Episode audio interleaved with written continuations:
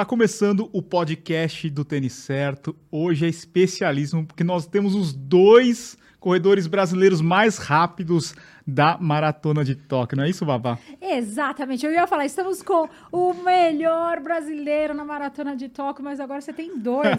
a melhor brasileira e o melhor brasileiro que a gente se encontrou na largada. Exatamente. Hoje a gente está com o professor Marcelo Avelar. Ele é treinador de corrida, maratonista, tricampeão da meia maratona da Disney e o corredor mais rápido da Maratona de Tóquio em 2023. Tem Muito bem-vindo, Avelar. História, obrigado, cara.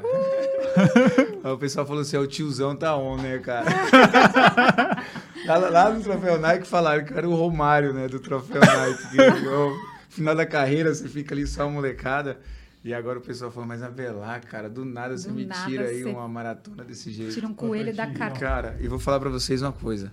É, eu acho que eu acho que a largada ali, a gente conversar antes, acho que já era um, um sinal, né, cara? Foi. Porque antes da largada da prova. Você tava, nervoso, tava porque você tava nervoso, preocupado cara. com Eu tava. Eu, celular. Eu, é, tinha que correr com É, celular. o negócio do cara. celular. Você estava preocupado, né? E eu, eu, sou, eu sou um cara muito, muito agoniado, assim, na, na corrida. Eu não gosto de correr com nada, cara. É tanto que você vai ver, a minha roupa é, é embalada a vácuo, eu corro. sequinho. O mínimo. É, eu mínimo. O mínimo possível eu gosto de correr. Então, para você me dar um, um acessório, me dar um celular para eu correr com ele, cara, já me deixou preocupado já dois dias antes. Ele tava super tenso na hora, Tava, ai, não sei cara. o quê.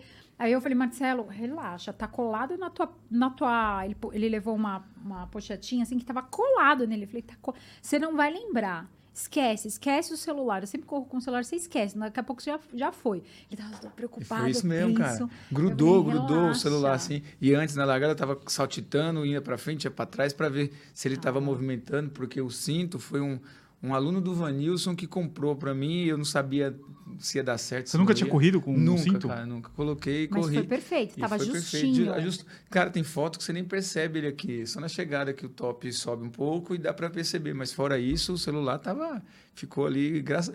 Quando as coisas têm que dar certo, né, cara? Tudo, tudo parece que se encaixa. Eu não tive. é, não é porque eu fui o melhor brasileiro da prova que, que, que eu tô falando isso, mas é, eu não tive nada para reclamar da prova, né? É, Nada, nada. Os pelotões que eu encaixei, a forma de dos caras correrem, e eu sabia justamente o que, que eu estava fazendo ali, até onde foi minha preparação. E eu acho que o começo ali da gente se encontrar, eu e a Val na corrida, a gente tem, já se encontrou várias vezes, parece que é, é muito engraçado. E aquela hora ali de estar com outra pessoa que também é, é, tinha um objetivo legal na prova, ia completar, eu acho que aquilo foram uns 15 minutos antes da largada que me deixaram bem mais tranquilos, com A certeza. gente tava muito tranquilo, né? Tava, tava, Muito tava, cara. Aí, faltando uns 10 minutos, vamos aquecer um pouquinho. Sim. E o frio, chega- você achou que tava incomodando você? Não, o vento na prova tinha uma, umas rajadas de vento fria que dava de vez em quando, assim, se você não tivesse, para quem correu sozinho, o, o vento ia atrapalhar e o frio. Mas como eu encaixei sempre, o que, que, eu, que, que eu fui fazendo, Du? É, eu, eu pegava assim, eh, alguns pelotões que eram formados, eu encaixava em um. Quando eu percebia que aquele pelotão estava muito forte para mim, eu diminuía até pegar a carona de trás. E aí eu encostava, eu fiquei. eh, se você for ver a maioria das minhas fotos da prova, eu estou dividido entre dois pelotões. As mesmas pessoas aparecem todo o tempo. Porque quando um ficava muito forte, eu segurava e vinha para o outro. Então, eu revezei em dois pelotões. E, cara, é, uma coisa que é, que é muito boa de se correr em pelotões e correr lá é que o respeito do corredor é muito grande. Não tinha, não tinha entre a gente uma disputa. É, a gente revezava um pouquinho, um pegava o vento uma hora, outro pegava. Então, um de olhar para o outro parecia que, Que uma. fantástico. Cara, isso aí para mim Afinadinho. isso aí para mim foi uma das melhores coisas. E, não, não existia, tipo assim, é, alguém passar o outro e tal. Como todos tinham um objetivo muito parecido, é, é, aparentemente assim, pô, os caras treinaram isso, porque um ia na frente, segurava um pouco o vento, o outro ia, o outro ia. Então eu me senti tão bem, cara, que a minha segunda metade da prova, eu passei a primeira meia para uma 17, a segunda eu passei para uma 13, cara. Porque quando eu me encontrei ali, eu larguei um pouquinho mais leve, porque eu venho, eu venho de uma lesão que foi lá no, no troféu Nike, que veio na recuperação, eu vim com essa lesão já há algum tempo se arrastando. Eu tive muito medo no começo de acelerar e, e sentir o incômodo e aí eu ficar a prova inteira ali E mastigando. o começo era uma mastigando. descida, né? Era uma descida. É, então a segunda que- parte você subiu e subiu Sim, negativo. subi negativo. Então, eu acho que foi uma prova de uma estratégia muito perfeita e que eu não corri sozinho. É, então, falando de temperatura e falando de vento na prova, eu acho que estrategicamente e estar tá dentro daquele pelotão facilitou muito, porque a gente fez um comboio, né, pra, pra, em sentido da chegada. E você conseguiu enxergar alguma coisa nada, da prova, assim? Mas tipo, nada. O, o pessoal tocando taekwondo, Nada, não vi, o não templo, vi nada, não a... vi nada, cara. Nada. É muito Se puxado, me, perguntar, né? me perguntaram umas 10 coisas dessa prova. Você viu os relógios? Não vi. Você viu que. Não, Os não fotógrafos, vi, cara. não viu nada. Tinha um fotógrafo na prova? Um monte. Eles estavam com Isso é umas mentira. Um plaquinhas monte, eles assim. estavam é com uma placa gigante, eu saí Imagina, todas assim, ó. Você não tem Eu uma foto, você não vê assim, uma Marcelo. foto minha acenando nem nada. Porque depois. E eu acreditava, como os caras são tecno- tão tecnológicos, eu cheguei a acreditar que eram robôs ou câmeras espalhadas. Porque, juro pra você, eu não vi um fotógrafo. E aí tem uma foto Ele que. tinha tem uma um- placa enorme. Uma Falando câmerazinha, aqui, com Nossa, uma eu entrei num câmera. estado de, de flow tão grande que tem uma foto minha que tem um cara atrás fazendo assim, ó. E eu falei, como é que esse cara sabia que tinha alguém ali fotografando? E eu Sim. em todas, eu não tô sorrindo em nenhuma foto porque eu não vi um Tá fotógrafo. nada, Você sabe nada. que me mandaram uma pergunta assim pra mim. O que faltou pro sub 3? Eu fiz 3 horas e 1. Ah. Eu falei, faltou focar na prova, porque eu tô a prova inteira assim, ó, com os braços de pé, olhando tudo, sorrindo, me divertindo, Você, né? você aproveitou a paisagem de Tóquio toda, né? Eu não, eu, eu tô vendo nas fotos depois, dando um zoom para conseguir entender onde eu tava. Então, é, é, Mas é, performance, quando você vai pra performance, você tem que estar muito focado, Você deu uma estudada né? no percurso? não, não, eu sabia que o começo era descendo, Uhum. mas também sabia que eu não podia Foi largar bastante forte. descendo É, mesmo, é, né? Eu não senti podia o largar começo forte. assim, ó. É, as minhas parciais do começo foram ali, as, foram as piores da prova. Nossa, é, você segurou. 3,40, 3,45. Pra você ter ideia, no quilômetro 32, 33, eu cheguei a correr a 3,20 o quilômetro. Nossa. Ou seja, então, um ritmo que eu poderia ter colocado no começo, por segurança. E, e vou falar uma coisa para vocês: talvez essa tenha sido a minha estreia em maratona, porque as outras maratonas que eu fiz foram sempre dentro de- do desafio da Disney. Sim. É, eu nunca fiz uma maratona puramente maratona, assim. Fiz uma com o Nicolas. Focado nos 42, é, né? É, focado para eu tirar Foi um pra ciclo. acompanhar ele, isso, para tirar um ciclo para treinar. Uma eu corri pela ASICS 2014, Paris, que, que eu ganhei como o melhor amador da Golden, que tinha um prêmio. Sim. Só que ah, foi assim, eu ganhei e já tinha que viajar dois meses depois, assim, três nem meses to- depois. Nem então, houve o preparo. não, é, agora essa foi a, a maratona puramente que eu tirei para me preparar e o ciclo, e aí eu, eu tive muito receio, muito medo mesmo de principiante, de não acelerar na largada, de segurar Foi e assim, perfeito. para mim foi uma estratégia que foi perfeita. Foi mesmo, foi mesmo. Porque é uma prova dura, assim, no sentido de. Se você não souber controlar, foi o que você falou. Porque o começo era decidão. Decida. Era, foi até os 5, 6. Um decidão, assim, que não acabava. E o final você subia. Então, quer dizer, você conseguiu segurar o final e, e o começo, segurar o começo para poder lançar tudo no final. E deu Eu acho que, certo. além disso, é, correr no Japão foi diferente para todos os brasileiros, né? A viagem mais longa que tem, Sim, né? 30 sim. horas de viagem, é uma alimenta- alimentação diferente para a maioria das Nem pessoas, fala, né? Como Nem você se fala. adaptou? É, como eu não como, eu não, eu não como comida japonesa, cara. E aí? Não, mas a Não. comida japonesa não é a comida japonesa aqui de São Não, e- Paulo, Não, e né? nem- não é era nem coisa. Mas nem outra tentar, cara. Mas nem pra tentar. E que eu, que você são fez? coisas Você assim, por exemplo, ó, eu não gosto de ovo mole e, cara, parece que lá os caras só criam galinha, velho. Tudo tem ovo. Caraca, Tudo tudo, tem tem, ovo. ovo. No dia que eu fui fugir do ovo, no segundo dia, tinha um ovo dentro do arroz, que eu pedi um arroz e fui- tinha um ovo no meio do arroz. E era ovo mole. Se tiver um ovo bem passado, estourar a gema, eu até como, mas o ovo deles é um ovo mole, É cara. só a gema gente- mole, mole, e mole. aí eu tive muito problema para me alimentar nos primeiros dias por conta disso. E aí eu comecei a procurar mais o arroz, né, cara? Que ia, e o porco, a carne de porco. Então era arroz, carne de porco e salada ali pra, pra aguentar, cara. Nossa. E o sono também tem essa questão. O sono também. O sono para mim é, complica um pouco porque eu sempre treino de manhã cedo, né? Então o horário aqui de manhã cedo lá era o horário que a gente estava indo dormir. Então é, o fuso horário complicou um pouco, apesar que eu cheguei quatro dias antes para tentar adaptar. Mas é, mesmo assim dá um pouquinho de, de diferença disso. Às vezes você fica meio avoado, né, cara? Sim. Meio lento, né? O, o reflexo fica mais, mais lento. Você, Você acordava um às três da manhã? Nos dois primeiros dias eu acordei. Acordava Depois. assim. Não, teve o Tô primeiro dia, eu, acordei três da manhã, eu falei pra Val, o que a gente vai fazer? Vamos correr. É, Demos uma volta lá vai- no Parque vamos. Imperial, 5 da manhã. esperou um Saiu pra correr esse horário? É, pra correr às 5 da manhã, porque não tinha, eu vou fazer o quê? Ficar esperando. Eu fui forçando. O primeiro dia, o segundo que eu acordei, eu deitei, fiquei virando para um lado e para o outro para me forçar a ficar lá, para tentar acostumar. Mas, cara, eu curti, eu curti muito a viagem em si, porque era uma coisa que eu queria ter feito muito no Japão, né, cara? Assim, para mim. Foi um é sonho, né? Sim, cara. E eu tenho muitos alunos que são orientais, que são descendentes, e eu sempre tive uma admiração muito grande pelo respeito deles, por tudo, e voltei com vontade de ir de novo, cara. Ah, eu também. A gente também. Como é que pode um também. negócio É muito desse, da cara? hora. né? É um outro mundo, Nossa né? senhora, É um cara. outro Cara, eu, eu passei muito perrengue, passei muita vergonha. Fui, fui tirado de um restaurante lá nos gritos um dia. Eu não sabia que, que você tinha que esperar na porta, né, cara? Pra- É. Putz, eu fui entrando já e fui tirando o tênis pra ir no tatame sentar e tal. Ah, a mulher Deus. gritando e todo mundo me olhando. A mulher foi lá, me tirou, fez eu esperar pra ela arrumar e depois entrar. E ela escolheu o lugar que eu ia sentar. E eu queria sentar no tatame, queria tal. E aí eu tive que sair. É tudo muito difícil com a língua também, né? Poucas pessoas falam inglês lá, né? E aí você. E mesmo assim, você tem que ir na mímica e. Sim, cara. E o interior depois que eu fui, depois da maratona, eu fui pra cidade do interior. Passou de Tóquio ali pro outro lado, pra baixo, ninguém fala mais inglês. E os que falam, assim, é bem complicado. É o inglês que. O meu inglês já não é, não é muito bom. O próprio hotel já não fala inglês, É, né? cara. É, Mas eu confesso pra vocês que é, ano que vem eu volto, cara. Se Deus quiser, É eu incrível, volto pra né? lá, porque é incrível. O aprendizado, né, É. cara? Não tem. Não, eu falo pra Val, a primeira coisa que você nota é que você- quando você sai do Japão é o silêncio, né? Gente, que Lá é saudade tudo do silêncio. silêncio.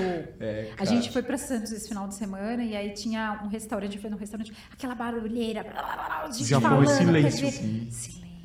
Total, No dentro do metrô, metrô, silêncio. as pessoas dentro do Ninguém metrô conversa. sentadas, ninguém conversa com ninguém. Ninguém É, conversa, isso não quer dizer que eles não interajam, mas eles têm um jeito mais reservado de, de interagir, né? De, de respeitar os outros, são contínuos. Ninguém te olha no. As pessoas te olham e já baixa a cabeça, assim, Sim, num cara. sinal de respeito, E, né? e, e, assim, é diferente coisa. respeito de preconceito. Sim. Eles respeitam a gente por ser que você é ocidental e, e você é respeitado, mas não existe um preconceito. Não é que ele olha para você e fala, não vou interagir com você porque você não é daqui, não. Porque já é- eles não interagem nem entre eles. É. Então isso. Não olha nem no seu olho. Não, ele, cara. ele baixa a cabeça e faz. é, como que ele fala? O Ohayou Como é que é? Ohayou gozaimasu. Ohayou gozaimasu. Ohayou gozaimasu. Ele baixa assim a cabeça. cara. E aí você vai. Você As mulheres ainda mais, né? As mulheres ainda mais, parece que elas. É, a questão cultural delas, elas ainda são mais reservadas ainda que os homens. Os homens ainda acabam interagindo Você mais. percebeu como eles se vestem bem? Bem, cara. Nossa, em Tóquio é Como impressionante, as né? pessoas assim se vestem Sim. Eu, geral. ó, é assim, eu não usaria. Tem umas calças folgadas lá que eu não usaria.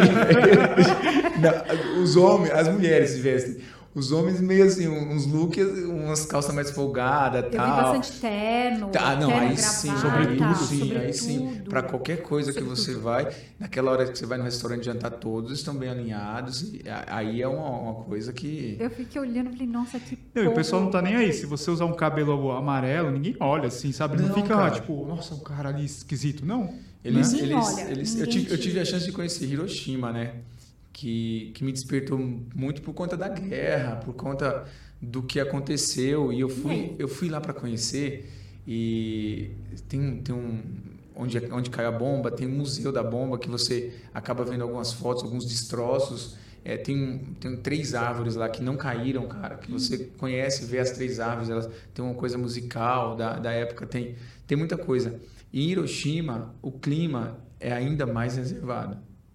Por tudo que, que o japonês passou, por mais que a história conte que o Japão, que o Japão atacou primeiro, essa história toda de guerra, cada um tem uma versão, é, o japonês de Hiroshima, ele ainda é mais reservado ainda.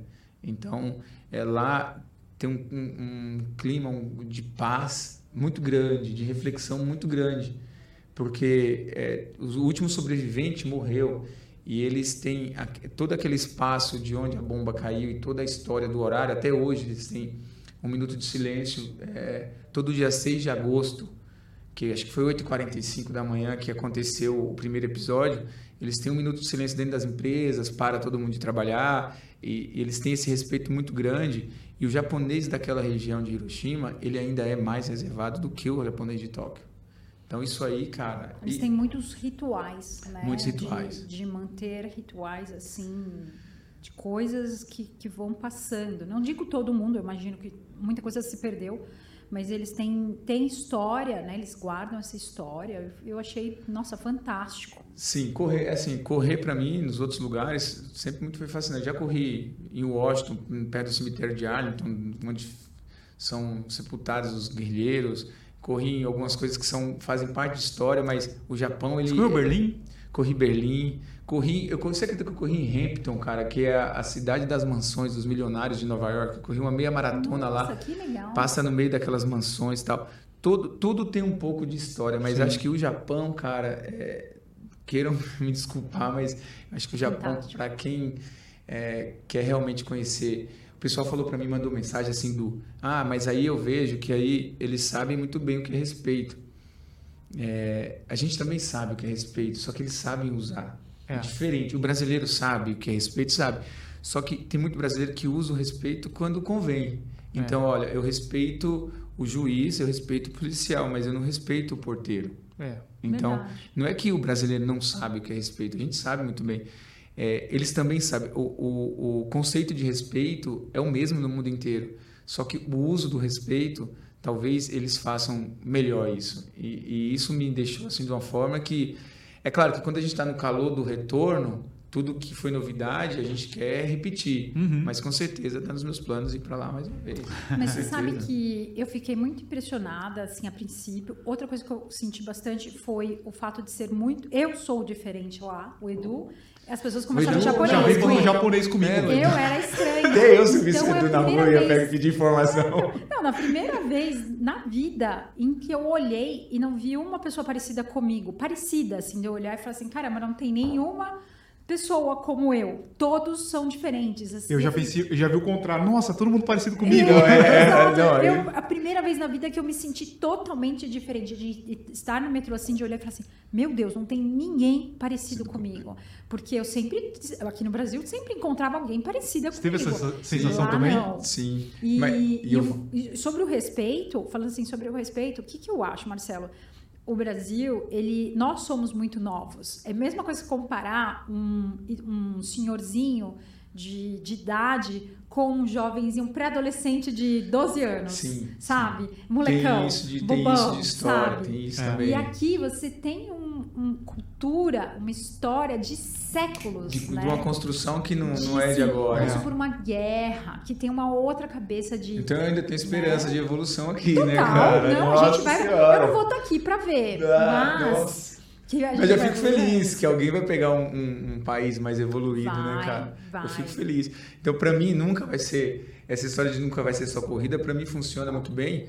É, ainda mais quando, quando se trata de, de parte cultural, essa parte toda de estar de, de tá de olho no que está acontecendo, de estar de olho é, nesse respeito, de... Eu fui entrar no McDonald's, fui comer um, um, um Mac lá de camarão, cara. Fui conhecer o McDonald's lá porque eu falei, putz, come, você precisa ver que o Big Mac é diferente do Big Mac daqui Sim. e tal. Só que eu não achei diferença só no lanche, eu achei diferença desde o tratamento. É um fast food igual daqui, só que eles te agradecem já por entrar naquela loja do Sim. McDonald's. A É. gente agradece por tudo, né, O tempo cara? inteiro. Não, cara, tem hora que Ó, dá. a gente foi para Havaí e na sequência a gente foi para o Japão, né? O Havaí foi em dezembro, o Japão agora. No Havaí foi aloha. Em qualquer lugar que você vai, é aloha, aloha, aloha. Você entra e você sai, as pessoas te dando aloha. Aqui no Japão é arigatou gozaimasu. E sempre pra tudo. Pra tudo, Eu falo cara. assim, de qualquer Mas, lugar que o- você mas vai. o Havaí também tem uma influência japonesa, assim. É, se eu não me engano, acho que um terço dos corredores da maratona de Honolulu são japoneses. Esse ano foi atípico porque eles estão voltando ainda a viajar, não tinha tantos japoneses, mas a gente tava gambarê, assim, gambarê no, no, no Havaí. É, Muitos então, japoneses. No Havaí? É, no É. Havaí tem muito japonês. O principal patrocinador da maratona é a Japan Airlines no Havaí. Então, assim, eu fiquei muito impressionada com, é, com esses, esses últimos contatos, assim, que são pessoas que o tempo todo elas estão te agradecendo por estar lá e te, e te dando, é, fazendo referen refer- eh, reverência, assim, sabe, de, de, de, de ser simpático, né? Assim, não simpático, mas assim, de, como você falou, o respeito o tempo todo. Eu falei, gente, que coisa fantástica. Não que a gente seja desrespeitado nos outros lugares, mas chega a ser em excesso, né? Lá. É, então é chega a isso, é o, ser é o- Fila para atravessar a rua, né, cara? O cara tem a faixa de pedestre, mas você vai chegando, não é só chegar e passar na frente de todo mundo para atravessar na faixa, você tem que chegar, você tem que se posicionar atrás de quem já tá esperando para atravessar, esperar a sua vez para estar ali. Eles gostam de uma fila, né? A gente Gosta, tá falando fila gosta de tudo, meu fila, Deus né? do céu. Fila pra tudo, cara. Não E o foco deles, a disciplina dentro da prova, falando em corrida. O pelotão que eu corri, a maioria é japonês, eles são muito focados, cara. Eles são muito determinados, disciplinados. Muito, muito, muito. Você percebe na prova ali que a, que quando eles montam os pelotões deles, você percebe que ali tem muito treinamento, que eles treinaram muito para estar ali. Não que a gente não treinou, mas eles, eles não, nem, não se conversam durante a prova, mas você percebe que é, eles são muito centrados, eles esperam muito por aquele momento. E eu acho que você se encaixou também, porque você treina bastante também com, com pelotão treino, aqui, né? Com treino, treino. Eu sempre tô, me meto no meio aí dos, dos novinhos. É, dos menininhos. tô, tô ali, tô ali. Vai, o Vanilson, né? Também não é lá essas coisas de novo. o, Vanilson, o Vanilson é novo, mas o Vanilson tem uma latinha já bem estragada da, da cana lá do Nordeste. Tá o Vanilson é bem assim. Mas eu sempre tô com o pessoal mais novo, porque eu, eu comecei a correr tem do 15 anos, mais ou menos, né? 15, 16 anos que eu comecei a correr para valer. Então, é, comecei meio que tarde, se você for olhar. Então, hoje em dia, é, eu tenho que treinar dobrado para tentar ter um pouco de performance. Eu mantenho uma constância de ganhar uma track field, uma circuito das estações, uma prova ali, uma prova aqui. Eu já mantenho essa constância há algum tempo, mas eu sofro mais que os novinhos, cara. Eu sou, você sabe muito bem. O meu treino hoje, se eu fizer um treino de tiro hoje, Val, nossa, eu, mas nossa senhora, cara. Não, mas teve uma época que você tava numa pegada de muita prova, não tava, tinha? Tava, porque eu... eu Todo a... fim de semana você tava Sim, no pódio. É. E a impressão que eu tinha de fazer tudo aquilo, porque eu tinha falado que eu já ia me aposentar. Eu tinha garantido, assim, que eu ia fazer a Disney e depois eu ia meio sossegar. que... É, sossegar, ia trabalhar mais, acompanhar mais meus alunos. Só que como é, eu continuei treinando e percebi que ainda tinha um espacinho para mim ali ainda, eu falei, ah, cara, deixa eu juntar as duas coisas e vamos embora. Enquanto, enquanto tiver dando, cara, eu falei pro, pros meninos no pódio desses dias aí, que se somasse a idade dos, de todos, Ali, o Lucas com 20, 19 anos, o outro com 21. Eu falei, cara, eu tenho idade pra ser seu pai, cara. Ele me respeita, cara. Ah, é, cara. É muito... Mas pensa pelo lado positivo, é muita história. Você tem, você tem o que talvez eles não tenham, que é experiência. É, experiência é isso que a gente tava falando. Em maratona, isso daí conta é, muito. A cabeça tem que estar tá boa, né, é. cara? A cabeça tem que estar tá muito boa. Tem muito, muito rapaz que faz bem 5 e 10 e que na maratona quebra. Que não, que não vai bem. Não aguenta, justamente porque é, no você final. Você falou agora da experiência, eu lembrei dessa última track field que eu corri com esses meninos. A gente chegou, o pessoal é, deixou o gradil, cara, faltando 30 metros para a chegada, a organização esqueceu de tirar o gradil, hum. porque era do outro lado, e aí veio o Lucas em primeiro, o Isaac em segundo, e eu vim atrás. E aí chegou no gradil, eles pararam, ficaram esperando. E aí juntou os três. É, eu, eu, eu tirei o gradil. Né? de experiência. Eu, eu expliquei para eles, quando for assim, você tem que ou pular ou tirar, porque não tem outra chance, você não tem como ficar esperando ninguém uhum. chegar. E aí, nessa de tirar, eu poderia ter passado os dois e ganhar a prova, mas aí eu falei, ó, vou tirar e vou ensinar para vocês. Vai lá, você é o primeiro, você é o segundo, eu sou o terceiro. Mas quando for assim, você tem que arrancar o gradinho ou empurrar o gradinho, né, é. cara? A gente vai ficando mais velho, vai ficando experiente, é, vai, cara. Vai aprendendo. Mas voltando, voltaremos pro Japão, né? Você vai voltar também, né? Se Deus quiser. Não, não, não. Agora, pra, pra correr, não. Eu vou. Eu Voltar quero ir pra, pra passear, porque é, o Japão, ele, ele é muito tempo de viagem, né? São 30 horas para você horas. ir, 30 para voltar. Chega nunca, velho. Não chega nunca. É. E, e aí eu, eu quero ir para conhecer, pra, o, o Avelar, você achou assim do, dos nível, do nível dos corredores lá? Você achou bom assim? Porque eu vi alguns vídeos de uma galera que tava postando sub 3 horas, assim, mas é tipo, parecia muita gente muita cruzando gente. a linha de chegada, muito eu japonês correndo. muita gente correndo. Cara, eu cheguei com, com o tempo que eu fiz, 2h30, eu não fiquei entre os eu fiquei entre os 200, cara. É, não, dele foi, dele foi, dele não. É, então o é, nível técnico, eu, da, eu... o nível técnico da prova eu, eu acho bem forte. É. Se, você, se você for olhar, tem, tem prova aí agora que com 2h40, 2h50, você fica entre os 50 primeiros maratonistas, 30 primeiros maratonistas. E ali você fazendo esse tempo que eu fiz, você ficou, eu fiquei entre 198, quase top 200 ainda. Uhum. Então, ou seja, dali é, até chegar em você, abaixo de 2h30, você tem 200 pessoas fazendo é. abaixo. Então, eu acho que o nível técnico, eu acho que a sede, né, de ficar dois anos Sim. sem ter essa prova, eu acho que é, isso aguçou um pouco mais a galera. A galera estava mais aguçada, mais bem preparada. E sempre lembrando que tem gente do mundo inteiro ali, né? Você gente tem já, você tinha japonês, um terço, um terço é estrangeiro. É, alemão, americano, tinha gente do mundo inteiro. Esse é o, esse é o grande forte de uma major, né? Que você tem gente do mundo inteiro ali competindo, que é uma competição, né? Você para uma prova dessa é uma competição. E, e, são pessoas muito preparadas, né? São. A pessoa é muito Não, preparada. eu acho que Aqui todo mundo Brasil, fala de Chicago e de Berlim, Mas é uma prova rápida Tóquio também, né? Sim, mas é, o, que, o que eu ia falar é o seguinte: aqui no Brasil, não sei você, Marcelo, mas você encontra dificuldade para treinar, achar lugares seguros, achar lugar que você consiga fazer o seu treino muito bem feito. Porque eu acho um pouco de. de eu sou de São Bernardo. Eu não, eu não tenho nenhum lugar que eu consiga fazer 30 quilômetros. Difícil, hein, cara? Assim, sem precisar parar num farol. Os sabe? mais seguros para mim são mais longe de casa. Uhum. Que aí eu tenho o Bruno Covas, que é longe de casa, que eu tenho que, é, um percurso que dá para fazer o longo, mas eu demoro uma hora para chegar lá. É. E, cara, eu, eu trabalho demais. É. Meu tempo hoje em dia é, é muito, muito escasso. Para eu começar um longo 5 horas da manhã. O que, que eu tive que fazer? Eu trabalho sábado com os meus alunos e o meu longo passou para domingo. Então, o meu domingo ele é justamente para eu sair de casa, tomar meu café, ir até lá, fazer o longo, depois voltar, já vai minha manhã inteira. Sim. Então, a, a Zona Norte mesmo, a Brasleme, ela não é segura porque é uma volta que, tem, que você tem que ficar parando para atravessar. Sim. E você está querendo correr um ritmo ali de, de um treino de 3,30, 3,35, putz, você ficar atravessando a rua toda hora, quer dizer, para qualquer ritmo é péssimo. Para a gente, então, ficar atravessando já Tem um acaba farol. com o treino. Dentro do campo de Marte eu tenho um percurso de 4 km, que eu já fiz 30 lá dentro, rodando de 4 em Nossa. 4 quilômetros. Então, pesadíssimo.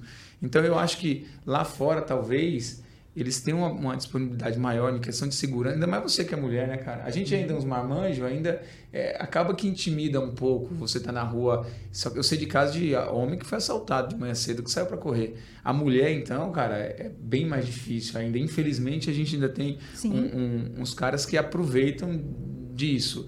E, e lá fora talvez eles tenham um- um- uma, chance de se preparar melhor por ter esses lugares mais acessíveis, né? Então a gente está um pouquinho atrás disso, mas nem por isso a gente deixa de estar ali embolado, né? É, eu, por isso que eu, eu, eu, eu, eu, assim, eu acho incrível o, o resultado que você teve lá frente a tudo que você enfrentou de trabalhar, porque você não tem off, né? Você não tem Não, descanso. não tem, cara. É, é trabalho, trabalho, trabalho, treino, monta planilha, aula. Monta e dá o Enfia um feedback. treino. Cara, e eu tenho um negócio do comigo que é assim, ó, é, eu não fico terceirizando nada assim. Eu, o meu, a, meu- a minha maior briga, do meu maior cansaço é que se eu delegasse um pouco mais das, minha, das minhas atividades, eu conseguiria descansar mais, talvez conseguir mais clientes, talvez melhorar um pouco esse, essa questão toda de financeira, de você. Só que eu acabo não delegando porque eu acho que quando, quando um aluno procura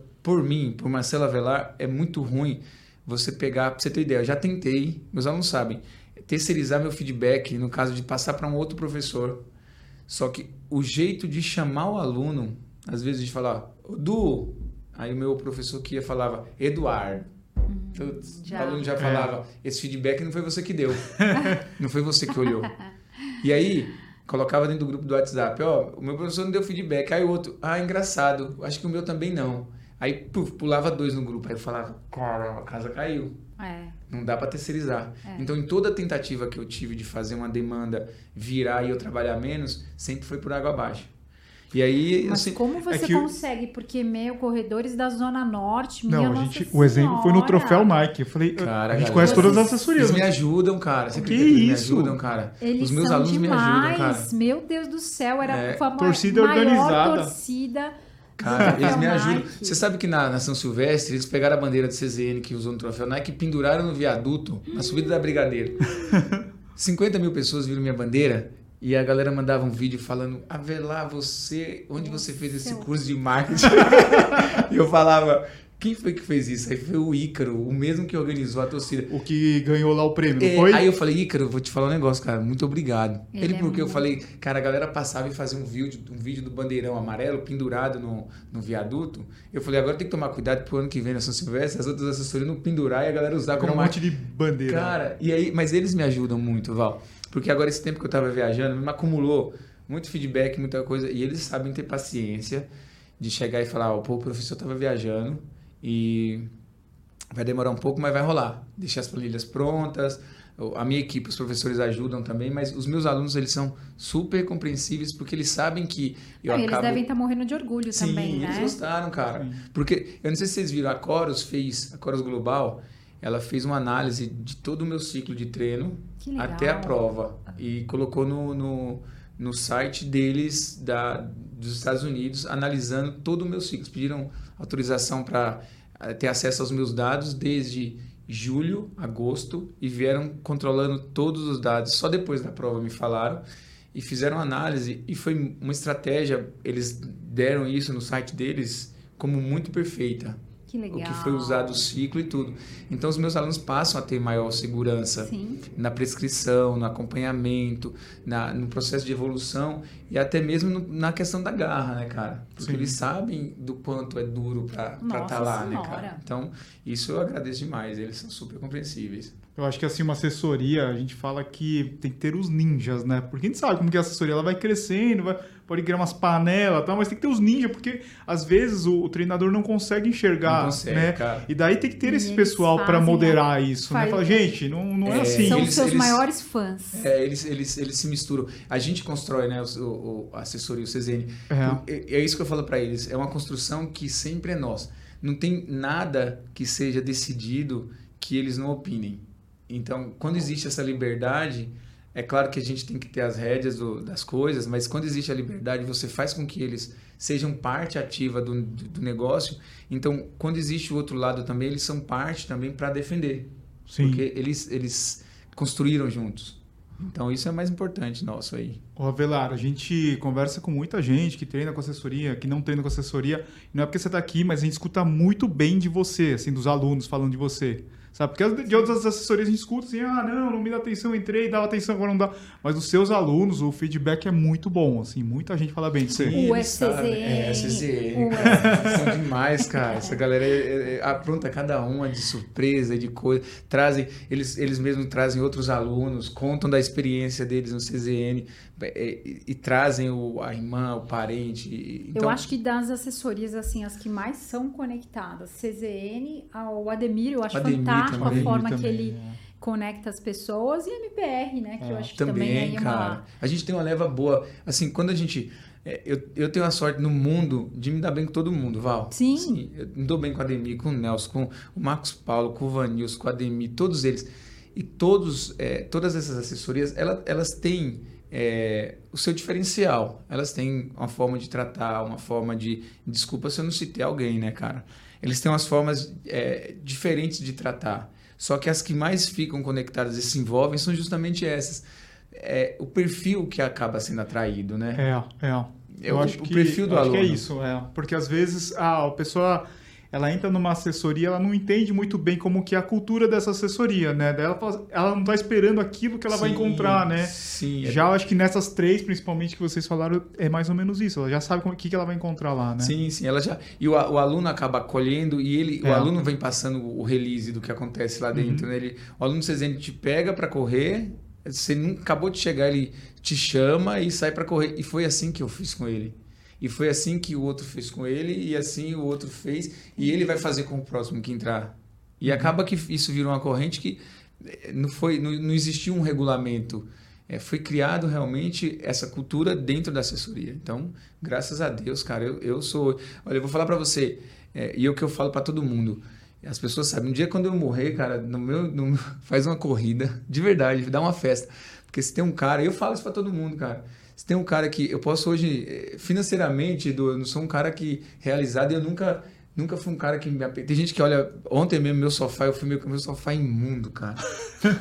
Mas é que você tem um Meu- doguinho. é, mas as pessoas, tem gente que fala. Eu recebo. Vela, peraí, você fez um vídeo da sua sacada, uma puta de uma favela. Cara, você não acha que com 700 alunos você não podia mudar de apartamento? Fala, cara, deixa eu te falar uma coisa. É assim, ó. É, é claro que a gente gosta, né, cara? A gente não trabalha de graça. Mas isso pra mim, quando eu comecei a assessoria, tô dando né? aula para um aluno, acho que isso pra mim sempre na minha vida foi sempre uma consequência de todo o meu trabalho. Eu nunca falei assim, ó, ah, eu vou, gente, eu tô montando essa assessoria porque o meu sonho é ter uma casa de oito quartos com 12 banheiros. E não, cara, é tudo assim, quando chega a hora das coisas, é, elas acontecem ou não. Então, eu não, crio, é, eu não crio nenhuma é, vínculo assim, olha, eu vou ter 700 alunos, sete vezes tantos, né? Mas, mas nunca, velho, mas nunca. Isso nenhum aluno, nenhuma pessoa vai chegar para vocês Mas um é dia e vai natural, falar. né? Eu imagino que isso seja um caminho natural, né? Você sabe quem me dava o tênis para eu correr? O Sérgio, cara. Eu testava tênis é, para revista lá atrás, para contra-relógio, e eu testava o tênis, e na hora que eu devolvia para ele, ele ia, ele recebia e ele ia para uma janelinha do lado, e ele já sabia, e ele me devolvia o tênis que não era para devolver, ele tinha que devolver para a marca. Ele me devolvia e falava, vai lá, vai lá. Porque eu não tinha tênis para treinar. Uhum. E nem por isso, cara, é, eu hoje me relaciono bem com todas as marcas, cara, de tênis. Me, uso a marca que, que me apoia, mas eu nunca tive problema com nenhuma marca. E, e, e para mim, financeiramente, eu posso não ser um cara hoje é, que fala, puta, lá, você, eu tenho que voltar para dar minha aula, os meus alunos super me entendem, com o personal eu dou 10 aulas por mês, eu vou viajar, desconta 5, é, é, tudo na ponta do lápis. A minha vida sempre foi toda assim. Uhum. E eu nunca quis crescer para ter, eu sempre quis crescer para ajudar. Pra compartilhar, para estar tá junto, e é dessa forma que a gente. E esse é o segredo do seu sucesso. Cara, graças a Deus, eu, eu repito, a Vela morreu, uma corrida com número de peito, com tudo, com festa. É, dá, uma, dá, uma, dá uma festa, porque é um cara que. Lá na Brasleme. É. De preferência, cara. De Ah, preferência. ele na Brasleme. É, cara. Não, você é muito esforçado, mesmo, assim. Sou. Eu acho que o que você fez lá em Tóquio. Não, a gente acompanha nós- o Velar A gente há muito mas tempo. a, a gente passou, né? Por isso que a gente tava por lá também. E a gente viu que não foi fácil, né? Tudo não, não- foi, foi tudo muito difícil, toda adaptação. Então, o que você fez ali foi um tempasso, foi. Acho que todos os seus alunos Não, e você ficaram veio de lesão. Eu, De eu lesão, lembro, tava com cinco eu lembro da centímetros sua última etapa do ainda. troféu Nike lá. Foi difícil pra caramba ali pra você, né? Foi um e ainda 5 esforço, centímetros né? eu fui de, de lesão laudado. De, O de que, que aconteceu? Eu rompi, tava 10 centímetros. Eu rompi a, a posterior no troféu Nike. Meu Deus. Foi na segunda etapa, né? É, rompi 10 centímetros. E melhorei, só que, cara, tem uma coisa, não tem meus 20 anos já era, né? Você melhora e você fortalece, só que. A cicatriz tá lá. É, faz uma fibrose, a fibrose quebra, você. E você fica lidando com aquela lesão ali do jeito que tá. E aí um dia, cara, parece que eu treinando no campo de Marte, meu último tiro, do meu último tiro para ir embora. Eu ia fazer o tiro de 400 aqui, aí veio um carro de lá. Aí eu falei, eu vou pe- maldade, eu vou pegar o vácuo do carro porque tá o vento. Eu pego o vácuo, vou fazer esse tiro, vai sair mais rápido. E é o último, vou sair. Cara, eu fui, me des- fui desviar um pouquinho para esquerda para entrar na traseira do carro, minha coxa de novo. Ai. Aí acabei o tiro mancando e aí voltei e fiz o, o exame de 5 centímetros. Então, a gente não sabe se foi 5 centímetros a partir daquele momento ou se a lesão antiga abriu novamente e tal. Então, só que eu também não, não fiz testão. Ah, estou indo para Tóquio. Machucado. Machucado, então seja o que Deus quiser, já antecipando uma desgraça, né? Eu Você fui, foi- é, abri mão do meu carnaval de Recife, abri mão do carnaval da Bahia, né? Dureza, isso foi Mas, duro, hein? Nossa, esperar dois anos, eu esperei dois anos, não sei se foi por Tóquio ou pelo carnaval, cara. Deixei Recife, não fui pro carnaval, que é uma festa que eu gosto muito, e fiquei ali quietinho e fiz uma ressonância no sábado, antes de viajar para lá. Nessa ressonância, além de ter os 5 centímetros, o cara me encaixou no sábado para fazer. E o cara colocou tanto na minha cabeça: você não pode se mexer na máquina porque você é um encaixe. Se você se mexer, eu não vou começar seu exame de novo. Vou ter que pôr o paciente. Eu fiquei tão travado dentro dessa máquina que o meu quadril do outro lado, eu viajei com o quadril doendo. Eu Meu falei, não Deus, pode ser verdade um negócio né? desse. Aí ficava no hotel mobilidade, fiz mobilidade, treinei e tal, e fui para a prova. Mas nada com texto pronto de uma a- anunciando uma desgraça, sabe? Tipo, olha, se acontecer, ou então já não, fui feliz por Marcelo, estar lá, Marcelo, né, eu cara? já te falei, eu te dei sorte. Deu sorte, deu sorte. Não vou negar não, cara. Eu já falei ela você, tava, eu ela tava dei muito sorte. serena, né, cara? Eu tava. A Val tava muito sossegada, então é, o sossego dela acabou falando, tipo, a Vela, pô, por que, que você tá desse jeito? Eu Você tava já tá, nervosa, eu falei... você já tá aqui, cara. Tá, o nossa. pior é tá aqui, é tudo isso aqui que você construiu. Você chegar aqui agora, o que você fizer, tá bem feito, cara. E você não precisa, eu não, não pensei em provar nada pra ninguém, cara. Eu não, não precisava fazer Mas foi duas lindo horas. demais. Não, foi Mas lindo quando você tava com você falou assim, é hoje. Cara, eu, eu não sei se foi treino ou se foi oração. foi, Deus, foi me tirou, sim. Deus me tirou assim da largada. e Eu, des- eu desliguei. Quando eu acordei, eu tava no 36 já, cara. Eu, E quando você largou, tinha muita gente, assim, é, porque eu tava, do- eu tava do seu lado, de repente eu olhei, tinha um monte de gente. tinha, mas foi bom, um Val. Porque foi bom, porque eu precisava Dois, segurar ali, três. cara. Eu precisava segurar por conta da, da, da lesão e por conta do- da euforia. Então, aque- eu- Deus sabe, pô- pôs uns pra abrir, figurantes né? Eu ali. tomei um monte de chute E ali. Nossa, É, muita cara, gente. Deus a gente céu. tava na largada e tinha Sim, muita aí eu desviei gente. pra direita, pra esquerda, pra direita, pra esquerda. pá. Aí saiu 3h40, depois eu vi o clarão, aí eu fui embora. Mas é o que eu falei, não sei se foi treino ou se foi oração, porque me tirou dali, da largada, no quilômetro 1, 2, e tinha um momento da prova que eu me encontrava dando risada, cara, assim, ó, sorrindo, assim, tipo, Deus, será que eu realmente mereço tudo isso, É, cara? foi, Você foi, vê, você vê a gente foi. tava Tudo isso. conversando sobre isso, sobre maratona agora há pouco. Você viu o Avelar é um corredor experiente, né? Já correu várias provas, já correu tudo quanto é distância. É, mas ainda respeito pela, pela Respeito distância, né? pela Pelos distância. 42, Respeito. pela maratona. Porque pela a gente fala, meu, maratona parece que virou carne de vaca, Não, né? cara. Não, cara. pessoa faz uma, é, é duas difícil meias, demais. já quer, já quer Não, fazer. ó, tem um pessoal que fez. Estou completando a minha centésima quarta maratona. Pô, eu super acho legal, acho bonito. Puta, pra mim é interessante, porque, por um outro lado, comercialmente, eu tenho uma assessoria e isso me dá emprego. Com certeza. Quanto mais, mais falar de corrida e Pô, maratona. Quanto mais maratona você correr, pra mim, você vai me dar mais. Porque você vai precisar Vai do meu precisar treino. sempre. Só que aí, como que você acabou aquela maratona? Isso é importante. Você tem 104 maratonas, mas como que seu corpo acabou? Será que você judiou muito do seu corpo? Será que você fez um ciclo que realmente depois daquela. Ou você fez mais um número? Então, às vezes, é melhor você fazer cinco maratonas que são realmente boas maratonas e que você realmente curtiu o processo. Sim. Do que você atropelar e marcar uma maratona atrás da outra maratona. E aí, quando você vê, eu não tenho nada contra quem termina a maratona em 6 horas, 7 horas. Pelo contrário, Berlim eu acompanhei a Marisa, que a gente terminou em 6 horas e 5, 6 horas e 10. Eu não tenho nada contra, eu acho muito bonito a, a distância. Só que é o que você falou, o respeito pela distância tem que acontecer. Desde os mais lentos até os mais rápidos, os mais experientes, precisam respeitar. É, Se bem que o cara não podia ter morrido né, na maratona correndo 40 e morrer né, na rainha lá para criar a história. Podia ter morrido no 30, vai te, vai te correr só 30, né, cara? Mas o cara vai correr. Mas tem que ter o respeito. Isso aí não tem. É, o, que eu, o que eu acredito é que você tem que analisar a sua vida e a sua rotina. Se na sua vida isso funciona, ok. Mas não é porque alguém faz que necessariamente vai ter que dar muito certo com a sua rotina, Sim. com a sua vida. Porque é, se você coloca peso demais, vira uma frustração.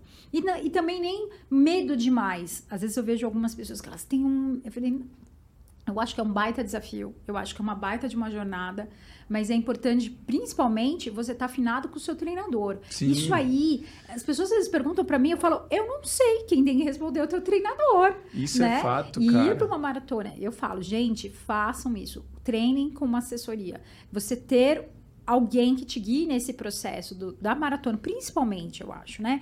Toda corrida eu, eu acho que vale a pena, mas para a maratona, você ter um mentor neste processo vai fazer total diferença. Você Você, chega lá, Fisiologicamente, os efeitos de uma maratona, o nosso corpo ainda fica ali cerca de cinco meses para voltar, para voltar à produção normal do hormônio, para o seu fígado funcionar normal. do sangue todo, né? tudo você volta ao normal. A gente tem um, um processo fisiológico que tem que ser atendido, que tem que ser respeitado. Até porque é, a gente pretende viver por muito tempo.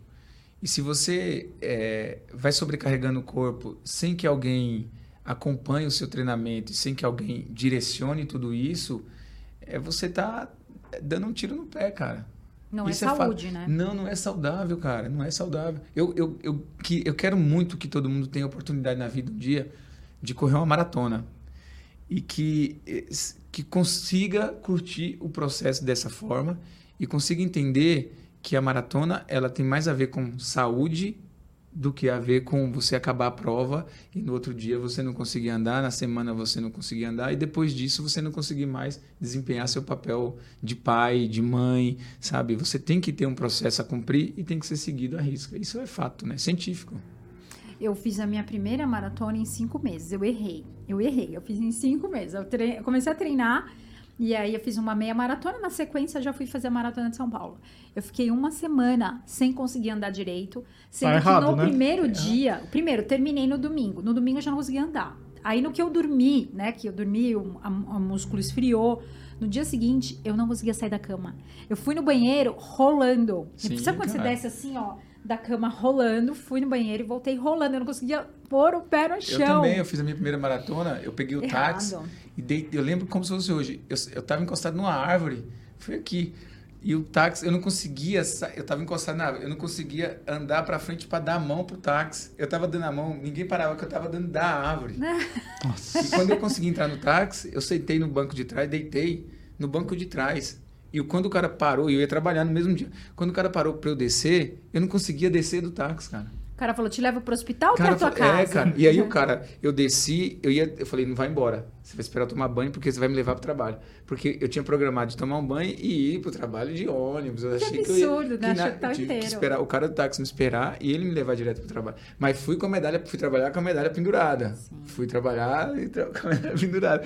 Mas é um orgulho que você não sabe o quanto custou, né, pro seu É. corpo. Depois você aprende, né? Eu, eu depois eu, eu, eu falo pra todo mundo, eu falo, não faça o que eu fiz. Não faça o que eu fiz. Faz aí um, um ciclozinho de dois anos, faz, fica bem na meia maratona, fica muito bem. De você terminar e falar, tô dominando, tô sabendo fazer isso aqui direito. Aí você pensa, não acelera, porque o que eu fiz, eu não recomendo, é horrível. é Depois de horrível. quanto tempo você acha que a pessoa tá preparada pra correr a Pra uma outra maratona. Ah, digo, depois de quanto tempo? A primeira É, maratona. A primeira maratona, Comecei estreia. a correr e quero. Já penso na maratona. O que, que você Eu acho que depois que ela tiver feito umas cinco meias, boas meias maratonas. Acho que fez. Depois da quinta meia, eu acho que já dá para emendar ali um volume e, ela tempo, começar. Você acha que um tempo, Tempo. também? Eh, Saindo do zero, Val, será que assim, por exemplo, hoje, é, corro, lá, eu corro 5 quilômetros hoje. Sairia, correria 5 quilômetros de leve e quero correr uma maratona. Acho que uns dois anos. É, legal. Dois anos para comemorar legal, para você cumprir um ciclo e, e ter gosto de fazer uma segunda. Agora, se você quiser ter é, uma experiência desagradável, de nunca mais e xingar todo mundo de louco quando você vê correndo na rua, você é, faz igual eu fiz, igual a Val fez e, e corre antes, cara. Seja o que Deus quiser. E, É, e, e, e para quem já corre, corri a maratona, quando que eu posso correr a próxima? Quantas maratonas por ano eu posso correr? Eu acho que duas maratonas, acho que uma por semestre. Acho que é o ideal. Eu, eu, assim, de forma saudável e de forma amadora, de quem é amador. Correr uma no primeiro semestre, depois dar um meizinho ali de intervalo diminuindo o volume, e depois já começar de novo o ciclo para outra. Acho que duas, duas por ano, acho que são bem, bem feitas e bem-vindas. Acho que mais do que isso, já passa muito para uma análise um pouco mais refinada, né? Qual o objetivo, qual o tempo que você quer fazer, qual a altimetria, vai ser muita subida. Aí a gente já começa a analisar de uma outra forma, mas é, duas eu acho que seria o, o ideal para o corredor amador. Viu, Dudu? Viu? Du fazer É, quantas? não, Três? ela? Três? Eu vou É, mas aí fazer... já entra nessa análise que eu falei. eu já Vamos tô... ver. Eu vou fazer... Eu fiz Honolulu em dezembro, fiz Tóquio agora, em março, e vou fazer Londres agora, dia 23 de abril. Tá bom, tô né? certa? Tá não bom. tô. Não façam Não, mas ela é uma corredora experiente. É, não, né? mas aí nesse sentido já entra nesse segundo crivo que eu falei. É. Qual que é o objetivo? Acabou de sair, tem um treinador muito experiente Sim, que Rodrigo Lobo tá Sim, ali, ó. muito experiente, é um cara que Ele é, segura ela. sabe o que segura. fazer, saiu de uma maratona, sabe dosar, sabe o que, que vai ser feito e talvez ele já tenha prescrito já dentro desse Já. ciclo a ideia de você acabar uma maratona e aproveitar o que você fez de Tóquio para a próxima maratona. Ele, ele Então, já, ele já fez mais ou menos. E assim, é, é muito importante que é o meu trabalho, né? Então, é- faz parte do meu trabalho participar dessas provas. E não necessariamente eu sou cobrar, alguém me cobra performance. A performance é coisa minha, eu que gosto de ir lá e fazer uma boa prova. Mas é muito para mostrar, né? A gente vai para o canal para mostrar para as pessoas como é aquela prova, o que, que acontece e tal. Então eu falo, quando o convite surge de falar, vamos lá para vocês. Eu falei, não, apresentarem", eu não vou correr. não quis, Que ele não chato, quis. você não vai? eu Eu não vou. Mas você vai para lá. Eu vou, mas eu não vou correr. E, e aí talvez nessa eu não fique tão. Ah, como eu Você foque mais. Talvez eu foque mais. Vamos ver. Vai ser Ixi, igual Maria. você, Marcelo. Vamos ver na hora. É, Chega cara. na tem- hora, vamos sentir. Se der tudo certo, a gente vai vai vai para tempo. Se não, vamos lá para curtir. Não tem Ô Val, você sabe que eu lembro de você? pequenininha, lá de pequenininha de. Barbacena. Vamos ver, né? se ele, vamos ver se ele lembra como foi a primeira Qual vez. foi a primeira vez? Vamos ver. Que eu, eu conheci sei. a Val. Eu Foi- sei. Ó, eu vou. se eu não fa... Itaém, Peruíbe. Pô, mentira. Peruíbe. Olha, eu vou falar. Vocês estavam é, fazendo lá. é verdade, cara. É o que era prova? Não, era uma prova de 10 Prova. quilômetros. Você ganhava um azulejo. Você ganhava um azulejo azulejo. Juro por Deus, Não, era um azulejo. A ideia da prova, eu acho que era construir uma casa. Que eu ganhei maçaneta de porta. Você viu? Maçaneta de porta eu não ganhei, mas azulejo eu ganhei. Teve um troféu que era maçaneta. No outro eu ganhei o azulejo. Eu falei, quando acabar esse circuito, eu vou construir uma casa com esse Era um negócio. circuito de praias, Era um não circuito era? de praias, tinha um ranking. E ela vinha Peruíbe, Taém, Mongaguá. Mo- Betioga. E aí eu encontrava a Val aque- aquecendo. A, a Dudinha pequena, cara. Pequenininha, E a Val, vamos aquecer aqui, vamos. Aquecia comigo e tal. Aquecer, largava e dava pau. Cara, eu vou... Val, é, se, eu não, se, eu, se eu não tiver errado, eu também olha boa. Camiseta vermelha, a Val corria, uma camiseta vermelha. Da Lobo. Da Lobo. Eu já era da Então, Lobo. cara, É, Isso fazem quantos 2014, anos? 2014? 2014. 2014. Até que não tem tanto Não tempo, tem não, tanto cara. tempo. Tem não. não. Eu comecei em 2013. Eu comecei a correr em 2013. Foi quando eu fiz a tribuna de Santos. Mas já ganhava as também. provas, cara. Então, é- Como é isso que aí é muito Ah. interessante. É, eu, eu falo isso. Eu sempre tive, talvez se eu pequena, tivesse, ah, entrei no esporte e tivesse um estímulo, eu talvez fosse uma baita Ela tem o atleta. dom do, Ela corrida, ganhava, né? eu falava assim. eu seria muito Daqui a boa. pouco eu chegava, ganhava a prova masculino, eu segundo, que era- não era uma prova tecnicamente se podia falar muito forte, mas entre as meninas que tinha, na época, as meninas corriam bem. E a Val chegava na frente das meninas com sobra, cara. Chegava. Então, talvez eu, eu fosse uma boa atleta se eu tivesse, desde pequena, recebido o estímulo. Mas o que, que acontecia? Duas coisas. Falta de disciplina. Eu lembro, eu, quando eu, comecei a nadar, quando pequenininha, o professor começou a falar pra mim, nossa, você é boa, vamos treinar isso. Eu comecei a falar, meu, não, não fica me mandando fazer as coisas. Não quero, eu só quero, me, quero brincar. Então, eu queria, eu era criança, pequenininha, então eu queria brincar. Não queria ter disciplina para treinar. E isso foi até a fase adulta. Quando eu entrei para correr em 2013, eu queria emagrecer, não era nem pra, pra ir correr bem. Aí eu comecei a ver que eu comecei, eu falei, cara, eu tô, tô indo bem nisso daqui, sabe? Gostei Quando as do minhas negócio. amigas, 10 quilômetros, sei lá, o primeiro que eu fiz foi 48 minutos. As minhas amigas queriam fazer abaixo de 50 e eu, na primeira vez, fiz 48. Então elas ficavam assim, nossa, né? Revelou muita gente circuito das praias. Tem uma Então- foto, esses dias eu acho uma foto, o Yuri, cara, o Zé Marian. Mas nossa, Senhora. parecia um, um- um bichinho de goiaba, aqueles bigatos. o Yuri era uma criança, mas desse tamanhozinho assim, do, no pódio, de, por categoria, cara, segurando um azulejinho Um assim. Eu achei a foto, eu falei, Yuri, olha isso aqui, cara. Meu Deus. Circuito das praias trouxe, trouxe atletas. Revelou, revelou Vários vários talentos. É. Vários talentos. Eu, eu tenho um podcast que eu gravei com o Avelar, meu, tipo, um primeiro ano do Tênis Certo, há muito tempo atrás. A gente gravava por Skype. Eu acho que se deve estar ainda Senhora. no. Achalado, se do- procurar no Spotify, lá deve ter. Assim, muito. Sério? E a Deve fala ser- era a mesma, né? Deve ser o. Deve ser algum ano que você ganhou lá na, na, Disney. é. Sim, provavelmente, cara. Muito tempo Provavelmente. atrás, tipo, Acabou oito, que- 7, 8 anos atrás. Acabou que Tóquio tirou um pouco o peso meu, sabia, de Disney, cara. Porque as pessoas só me viam que a Disney, né? Ganhou a Disney, o cara que ganhou a Disney, o cara ganhou a Disney. Não sabe mais correr nada, não sabe mais. Olha. Ah, você só correu a Disney, correu a Disney. Aí veio Tóquio, cara. Agora é o o Melhor mais brasileiro. Não, eu, eu achei que eu ia morrer sem esse negócio, porque eu falei, putz, vai ficar a vida inteira. E essa semana me Ah, mas não é perguntaram. ruim. Mas, Marcelo, você Não, não... nunca É a sua foi história. ruim. Nunca foi ruim, cara. Eu É? sempre gostei muito disso aí, cara. Sempre. E o Mas, pessoal Marcelo, perguntar quando pra você mim. vai voltar pra Disney? Agora o Vanilson que se cuide, o Fred também. Marcelo, mas quando você volta pra Disney? Então, eu tô aí, né? Agora eu tô pensando muito aí, só pra maratona, Mas né, vocês que cara? fizeram crescer a Disney. É, Sim, cara, o Bastos, Bastos. né? Você, o o Bastos, o Bastos. Fredson, são os caras que a gente até hoje, a gente tem um respeito muito grande que abriu as portas pra gente lá, cara. Sim. Essa semana me perguntaram sobre isso e falaram pra mim assim, se eu não fiquei muito triste por alguns alguns veículos de, de comunicação que falam sobre corrida não deram a atenção devida. Tipo assim, Pra poxa, Tóquio? é, pra, eu em Tóquio, poxa, o Avelar foi o melhor brasileiro, a gente não viu algumas alguns é, Instagrams, algumas redes sociais comentando sobre isso, comentaram sobre a prova, mas não deram a mínima pelo pro feito disso aí, do que foi você tá lá. E aí comentaram que, poxa, mas 2,30 o melhor brasileiro, você não acha que o nosso nossos maratonistas brasileiros estão muito fracos?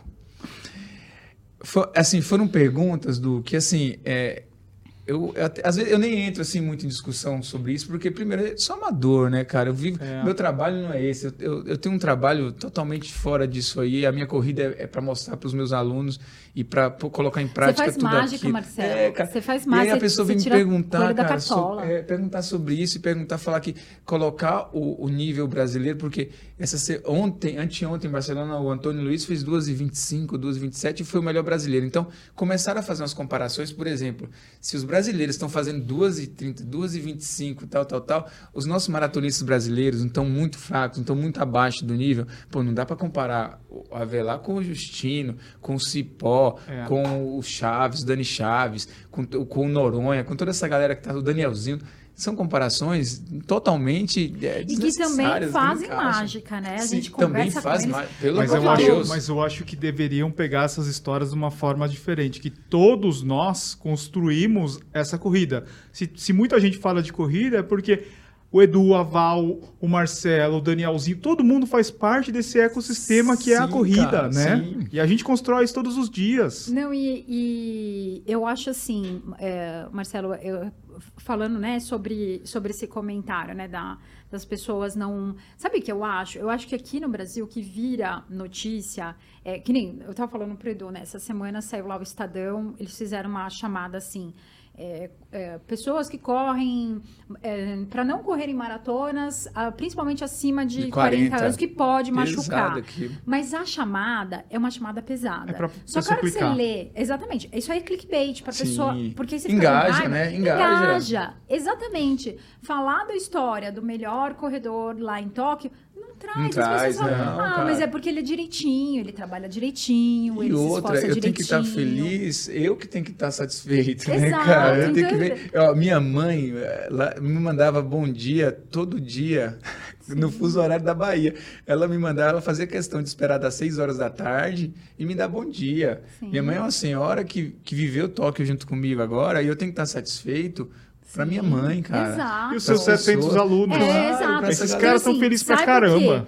É, as pessoas que fazem tudo certinho jamais serão notícia. Sim. O que, que vai ser notícia? O- a polêmica, o, a bagunça. Isso, é, isso sim. é sempre barulhento. Sempre vai fazer barulho. Agora, o que, quem faz certinho, por isso que eu, eu, sei- eu bato nessa tecla. A gente. Se você achou que aquilo tá errado, não comenta aquilo. Comenta o que é positivo. É, compartilha o que é positivo. Viu uma notícia que é legal, que é boa sobre esporte? Compartilha. Não compartilha a bagunça. Não, e, ó, Porque- Avelar, foi legal ver você, sua viagem em Tóquio também. Você estava bem feliz porque você curtiu, você curtiu o Japão, feliz porque você foi o melhor brasileiro. Senão você não tinha curtido. Não, não, cara. A minha viagem estava programada, independente do meu resultado. Sim. Eu não mudei a, Mudou o meu o que na tua roteiro. vida? Nada. Eu falo isso pro Edu, eu falo assim, ah, foi bem, mudou o que na minha vida? Nada. Nada, cara, nada. absolutamente Ganhei quanto nada. com isso aí, Val? Nada, Zero, zero, cara. também, Ganhei zero. nada. Só foi, Né? assim, um momento que eu vou guardar pra sempre na minha vida. Com Aqui certeza, eu cara. sei o que aconteceu Ganhei lá. tudo quanto eu gastei, né, velho? É, gastou pra caramba. Claro, então. Você foi de executiva também, executiva, né? A gente ganhei. também, eu tô pagando até agora. Mas, nossa senhora. Eu Melhor- tive a felicidade executiva, a minha foi paga, porque eu fiz um, um- um acordo com a Marisa de correr as majors com ela, e em troca, eu sempre ia correr com ela e ela pagava a, minha viagem. Sim, A- a- a- junto, pelo tá. menos a passagem, tudo bem. E como ela viaja de executiva, ela não ia falar para eu ir indo de econômica. Eu acho que não seria legal essa companhia. E Tóquio, eu já tinha decidido correr com ela. Depois que a gente viu que era um tempo maior para concluir a prova, que ela não precisava tanto que eu estivesse do lado, eu poderia, eu ia correr a segunda parte com ela. Eu ia concluir E e, buscar e ela na segunda parte. Tá. Então, a, a- pelo- a minha passagem foi paga. Tudo, aí tudo bem. Mas o resto das minhas despesas eu fui arcando com tudo. Então, para mim, cara. é- Não, e não, é só, não só isso, né? O tempo que você não tá aqui no Brasil trabalhando. deixa- Quantos deixa personagens, meus alunos, meus alunos têm uma paciência incrível comigo, porque o É. cara tá treinando bem, treinando, daqui a pouco eu fico 20 dias sem dar aula pro cara. E aí? Você tem o pessoal que vai correr maratona Sim. agora, aí nos próximos dias, né? Sim. Então, Hoje a, tua assess- a assessoria tá com quantos alunos? A gente tá com quase 700 agora, Val. Graças a Hum, Gente, Deus. hein? Recife, tá, tá bombando. Recife não tem mais lugar de pôr ninguém, cara. Graças É. a Que Deus. maravilhoso. Recife Você fica Recife e São Paulo. Esse- A Zona Paulo. Norte ficou pequena. ficou pequeno. Zona É tanto que a é gente, ser a gente mudou a agora. marca. É, né? CZN? A marca é CZN porque a gente fez um estudo da marca e a gente tinha um tal de bloqueio demográfico. Parecia O que, que, que era é só o a zona treino norte. demográfico? né? O cara, era, o cara era da Zona Sul e falava, não vou treinar porque aqui é os corredores sim. da Zona Norte. Então, CZN, é, Corredores da Zona Norte é a marca registrada e CZN em- vem entrando, é, vem entrando para poder não, não soar muito o Norte e a pessoa que é da Zona Oeste, São Paulo, achar que não deve treinar porque é da Zona Norte e só cabe a quem mora na Zona Norte. Então só Inclusive- usamos CZN agora. é, inclusive Recife, a gente criou assessoria lá e é CZN, mas a base principal era em Boa Viagem, na praia, e Boa Viagem é Zona Sul. A gente recebeu muita crítica no começo falando, você não entende nada de geografia, estudou não, porque você é corredor da Zona Norte, mas você colocou na praia, e aqui é Zona Sul. E aí a gente começou na Zona Norte, cara, com um aluno no Parque da Jaqueira. Um, dois, hoje a nossa base da Zona Norte lá da Jaqueira dobrou o número do, da Boa Viagem. A gente tem mais alunos hoje, graças a Deus, Zona Norte virou Zona Norte. Porque a gente tem mais alunos agora no, na Parque da Jaqueira do que na, na É Zona Sul, que é a Boa. Viagem. Como É que o pessoal de. Recife faz pra treinar com você lá? Eles, a gente tem lá cinco professores. E eles treinam ou na Jaqueira ou na Boa Viagem. Tem turma de manhã e à noite. À noite não tem na Jaqueira. Quais dias? Todo dia, segunda a quinta. E, E sábado os atende online longões. também? Atende online. Os longões de sábado em Recife, você precisa ir lá um dia, cara. Cada sábado aqui a gente tem USP e Bruno Covas, né? Uhum. Lá a gente tem. é, cada sábado eles vão para um lugar diferente. Tem a BR que vai para Porto de Galinhas, tem que é o treino da Pamesa, tem Serra dos Guararapes, tem Parque Dona Lindu Piedade. Tem. é, é, cada sábado é um treino longo num lugar diferente. É, é demais. A galera, a gente libera o calendário no meio da Que semana. legal. E é bem legal lá para fazer os longos. Que legal. Vamos para o ping-pong, Vamos para o ping-pong. Ping-pong, resposta Agora, direta. Vambora. Não pode pensar muito, hein? Não, Cuidado já com o não que você mesmo. responde, porque o cancelamento vem. Mas ainda, tá louco. Vamos lá para o ping-pong com Marcela Velar. Olá, hein. Prova Cuidado. corrida. Polêmica, hein? Cuidado Prova ou aí. corrida inesquecível? Toque. É sempre a Não nem última, né? Não, é claro, Não, foi por enquanto tá muito quente na memória, né, É. cara? Olá, hein, Edu. Se você não fosse treinador de corrida, o que seria? Ai, Cara, hippie. e viver viajando aí, cara. Ia, ia, ia. O que Juro você faz hoje? É, não. Você faz hoje? É, só que ele corre. É, já que ele Eu corre. ia fazer um curso de, de bijuteria e ia vender na praia por aí, que eu gosto de sair pelo mundo, cara. O Marcelo jogava futebol Joguei também, futebol, é, cara. Sim. né? Bicho. Nesse, eu acho que nesse primeiro episódio que eu gravei com ele, ele fala Era aí. mesmo, cara. Pode ser, pode ser. Sim. Eu tinha saído, tinha acabado de sair do Na futebol. portuguesa, né? Sim, joguei na portuguesa. Portuguesa. Cara, o Du é bom, hein, cara. Tem uma memória boa. Ele, ele Caraca, não fale nada velho. pra ele, ele vai guardar. Caraca, Daqui 10 velho. anos ele vem te Coisas boas e coisas ruins. Ele guarda. Eu penso, eu falei que eu vou ser hippie, agora ele vai querer me ver de. Você vai ver. querer me ver Vai na praia, velho. É, quem que é inspiração pra você? Minha mãe. Ah, eu sabia que você ia É. falar. Antes da prova, o que, que você come? O pessoal tá curioso pra saber. Café com pão normal.